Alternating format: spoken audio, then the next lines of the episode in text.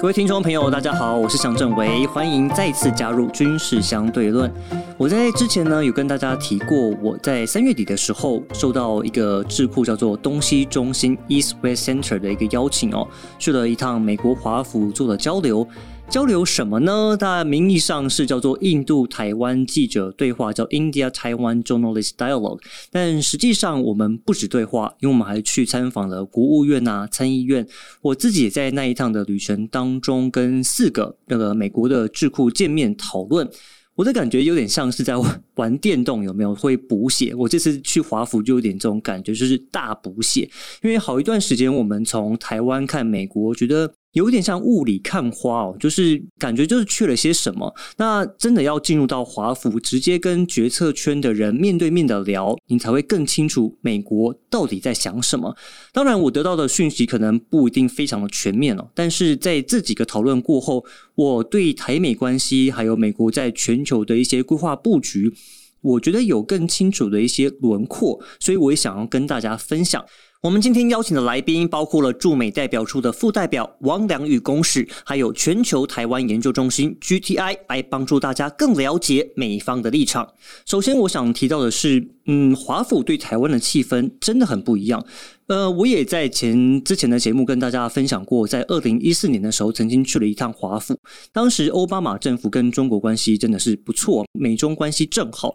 当时很多人在谈台湾的时候，它其实是被列为中国议题下面的一个子议题，就是台湾不是被单独拿出来讨论。但是相隔了将近十年，你看我上次二零一四，我这是二零二三年去，将近快十年之后，美中关系。大不相同，那台湾被重视程度真的被提高了。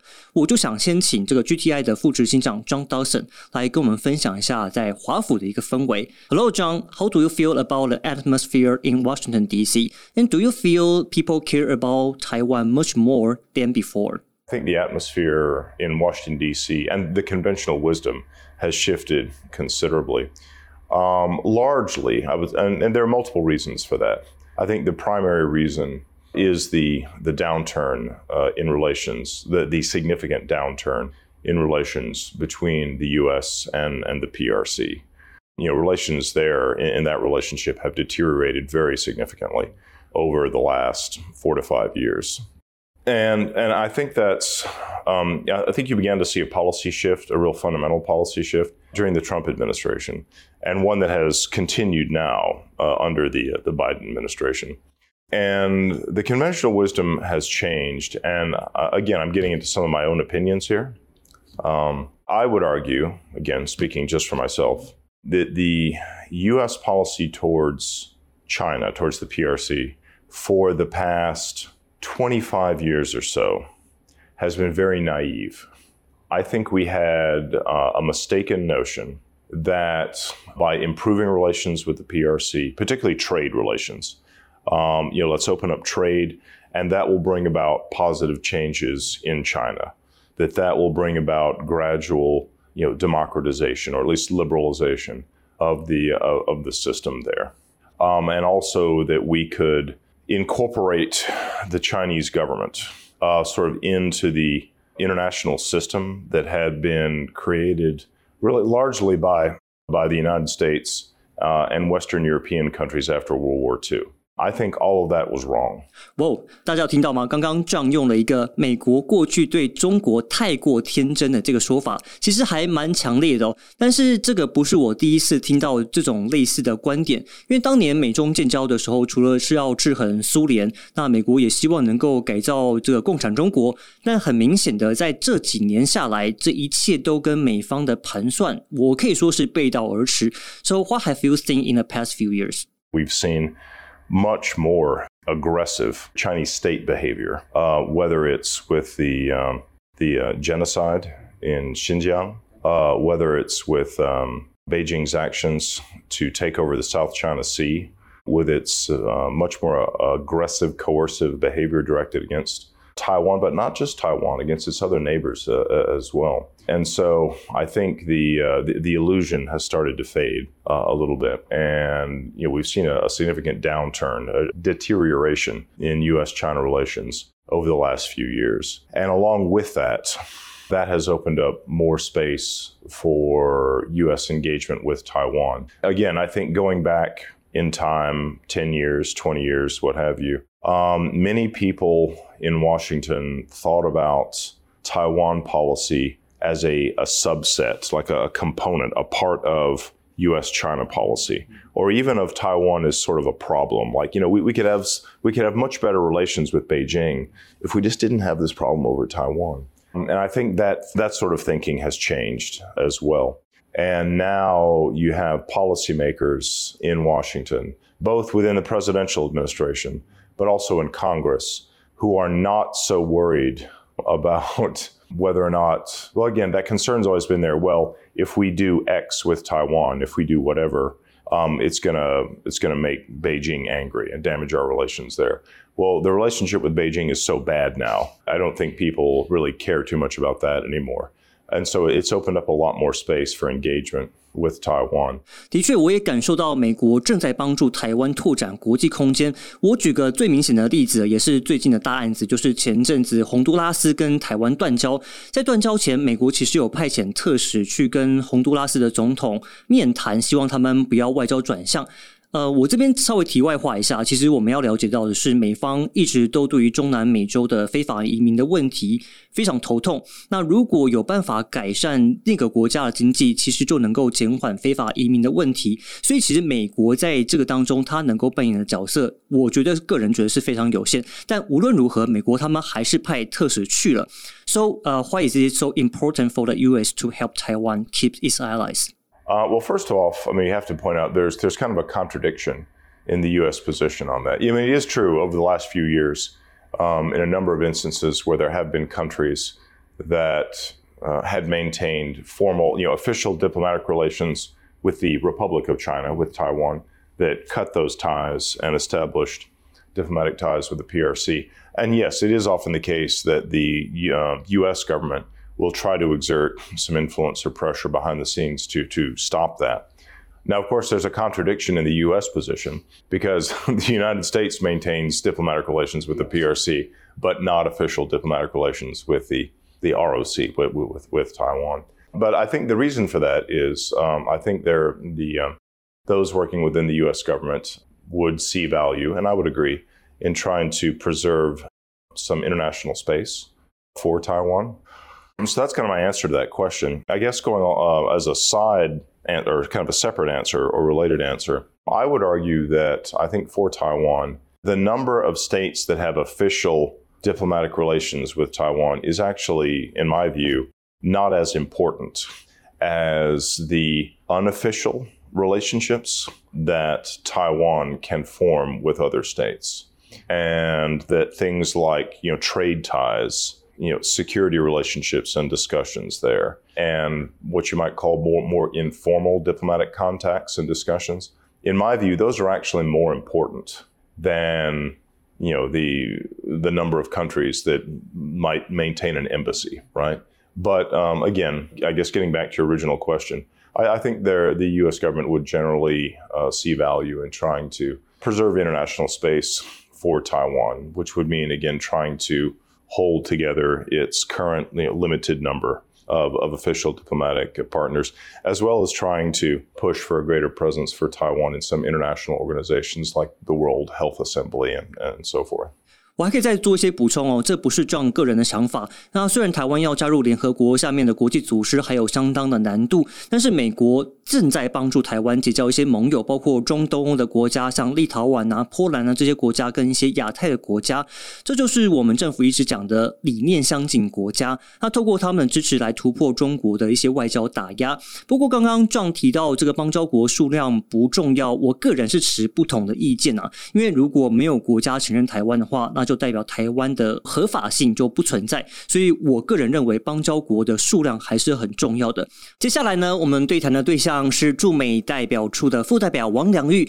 嗯，今天非常感谢公使在百忙之中来接受我们的访谈。那我们刚刚听到的呢，是在华府在智库方面的一些感受。但是就我们第一线外交工作人员来说，华府对台湾的气氛到底是什么？你们的感受？还有具体而言，到底什么是台美关系最好的时刻？既然美国跟台湾都这样讲，那你们的感受是什么？请帮我们做些说明。谢谢郑伟，呃，我想我们也很高兴有这个机会可以跟您分享一些我们在这边的观察。那我想我们在这边看到的，哦，确实是在台美关系来讲，呃，我们可以看到一个，不管是在华府的政策圈里面。呃，两党在两院国会的这个部分，还有在行政部门的部分，对于台湾的支持，我觉得我们确实是看到一个一致性和延续性。那我想这两天我们也正好看到有一个那个针对美国民众的民调，那大概百分之六十六的受访民众都是表达对台湾是有一个正面的。好感的，所以我们也会很希望能够利用我们现在得到的这样子的支持，能够更进一步的推动台美的合作，还有就是更进一步的深化我们在国际社会的一些贡献还有合作。那在实际上，不好意思，我就问一个问题哦，就实际上你们跟美方的互动，是不是可以见到更想见的人，或是感觉到互动上面更加的流利顺畅？我想我可以说的是，我们在跟美方的对口的互动哦，不管是在频率上面，还有沟通的坦诚度，我先前也也拍过华府，所以跟先前相较的话。呃，我觉得我可以说，就是我们现在在互动的频率上面，还有在沟通的坦诚度，确实是有看到一个正面的进展的。因为我们看到的是驻美代表处的工作，已经不只是面对美方，甚至在华府也有跟很多友好国家互动。例如，我常常看到这个立陶宛的国会议员就多次的来到我们双向园来访问，甚至跟捷克大使馆的互动关系也不错。所以，我们现在是不是也能够跟所谓的理念相近国家，能够有更多交流互动的一些机会呢？嗯，确实是这样子的。那我觉得这个其实可以从蛮多的面向都可以看到。那这个我也多多少少可以再回到你的第一个问题，就是为什么台湾现在会受到这么多的支持？然后我也可以再多说明一些我们跟美方在这一块的一些合作上的努力。我觉得台湾现在可以得到这么多的支持。当然，一方面是这么多年来的一些交流，还有我们台湾的民众、台湾人在各行业、在国际上开始呈现出来的一些正面的 image。那另外一方面呢，我觉得就华府的政策圈来讲，多多少少对台湾的支持，呃，是有来自于譬如说地缘政治的考量，还有就是在俄乌战争还有 COVID 呃这个情形之后，大家了解到台湾在这个供应链的重要性。我觉得更重要的是，对于台湾的这个自由民主价值的支持，还有对于台湾作为一个良善的力量，可以对这个国际社会做出的贡献。那这个就回到你刚刚在问的，我们跟理念相近国家的互动。呃，其实除了外交部的各个驻外管处，还有我们各部会现在很积极的去 outreach。跟我们的理念相近国家加深互动之外，我们也可以看到说，就是理念相近国家彼此之间，因为也观察到这个区域的局势，也开始在深化对于呃台湾的支持，还有跟台湾的合作。那我觉得我可以举几个例子，譬如说像呃。就上个月，布林肯国务卿他在接受 interview 的时候，他也有提到说，台海的情势并不是一个所谓的内政的问题，而是一个全球的关切。那在实际的作为上来讲，我觉得我们从这两年可以看到，呃，美国跟理念相近国家他们的高层的 engage 的一些交流之后。包括元首的交流，包括譬如说外交，还有国防部门的咨商之后，他们发出来的这些声明，不管是双边的或者是多边的声明，很多里面都会去特别提到对于台海安全稳定的重视和关切。那我们呃，其实最近这几天有做一个统计哦，光是过去的这一年，从二零二二年算到现在才一年多的时间，这样的声明其实就有超过五十多个。我觉得这个是呃一个蛮重要的进展，就是理念相近国家对于台海的和平稳定的这个情势的重视。那另外呢，这个还有带出来的一个东西是关于台湾的民主价值，还有它的良善力量。我觉得我们还有看到的是，国际社会也希望能够让台湾有这样子的 channel 去做贡献。那我们在跟美国的互动里面，我们看到的是，譬如说，呃，前年所谓二七五八决议，连到二七五八号决议，呃，五十周年的时候，美国的高层官员出来很明确的讲。中国对于二七五八号决议的错误引用，阻碍了台湾的国际参与，也剥夺了国际社会得到台湾贡献的这样子的机会。那这几年呢，我们也看到有越来越多的理念相近国家支持台湾的有意义的国际参与，包括说像我刚刚提到的，在。呃，国务院的高层官员做出来这样子的表示之后呢，呃，国务院另外也以布林肯呃国务卿的名义发了一个声明，支持台湾有意义的国际参与，就是包括有意义的参与联合国体系的工作。那除了联合国体系之外，其实我们现在跟美方也已经开始在其他的领域，就是以比较弹性的做法，让台湾能够参与，还有做出贡献。譬如说，这个礼拜在 DC，我想呃，你可能正好有看到这个礼拜 DC 在开 Summit for Democracy。那台湾其实受邀的大概有七十几国的政府，那台湾是其中一个，我们已经是第二次受邀了。除了呃肖大使参加线上的会议之外呢，另外就是书发会的唐政委也有参加一个 Technology for Democracy 这个场次做一个 remarks。那其实在这个礼拜呢，除了这个民主峰会之外，另外还有一个国际组织也正在开会，它是 Freedom Online Coalition。自由线上联盟，它也是一个比较新发展的一个国际组织。那目前大概有三十多个会员和观察员。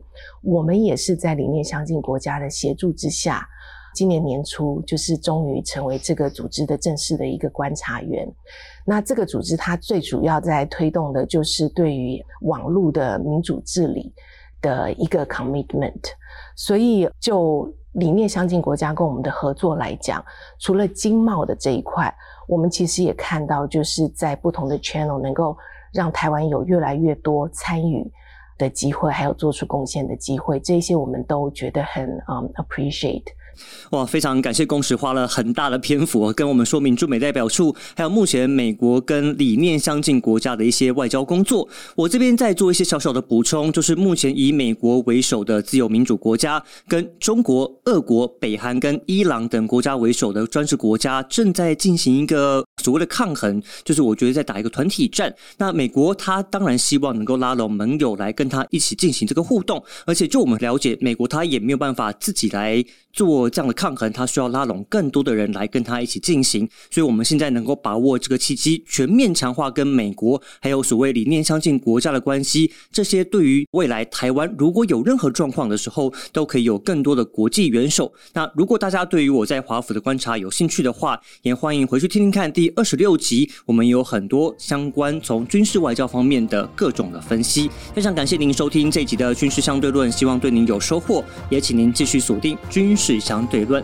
那我们下一集再见，拜拜。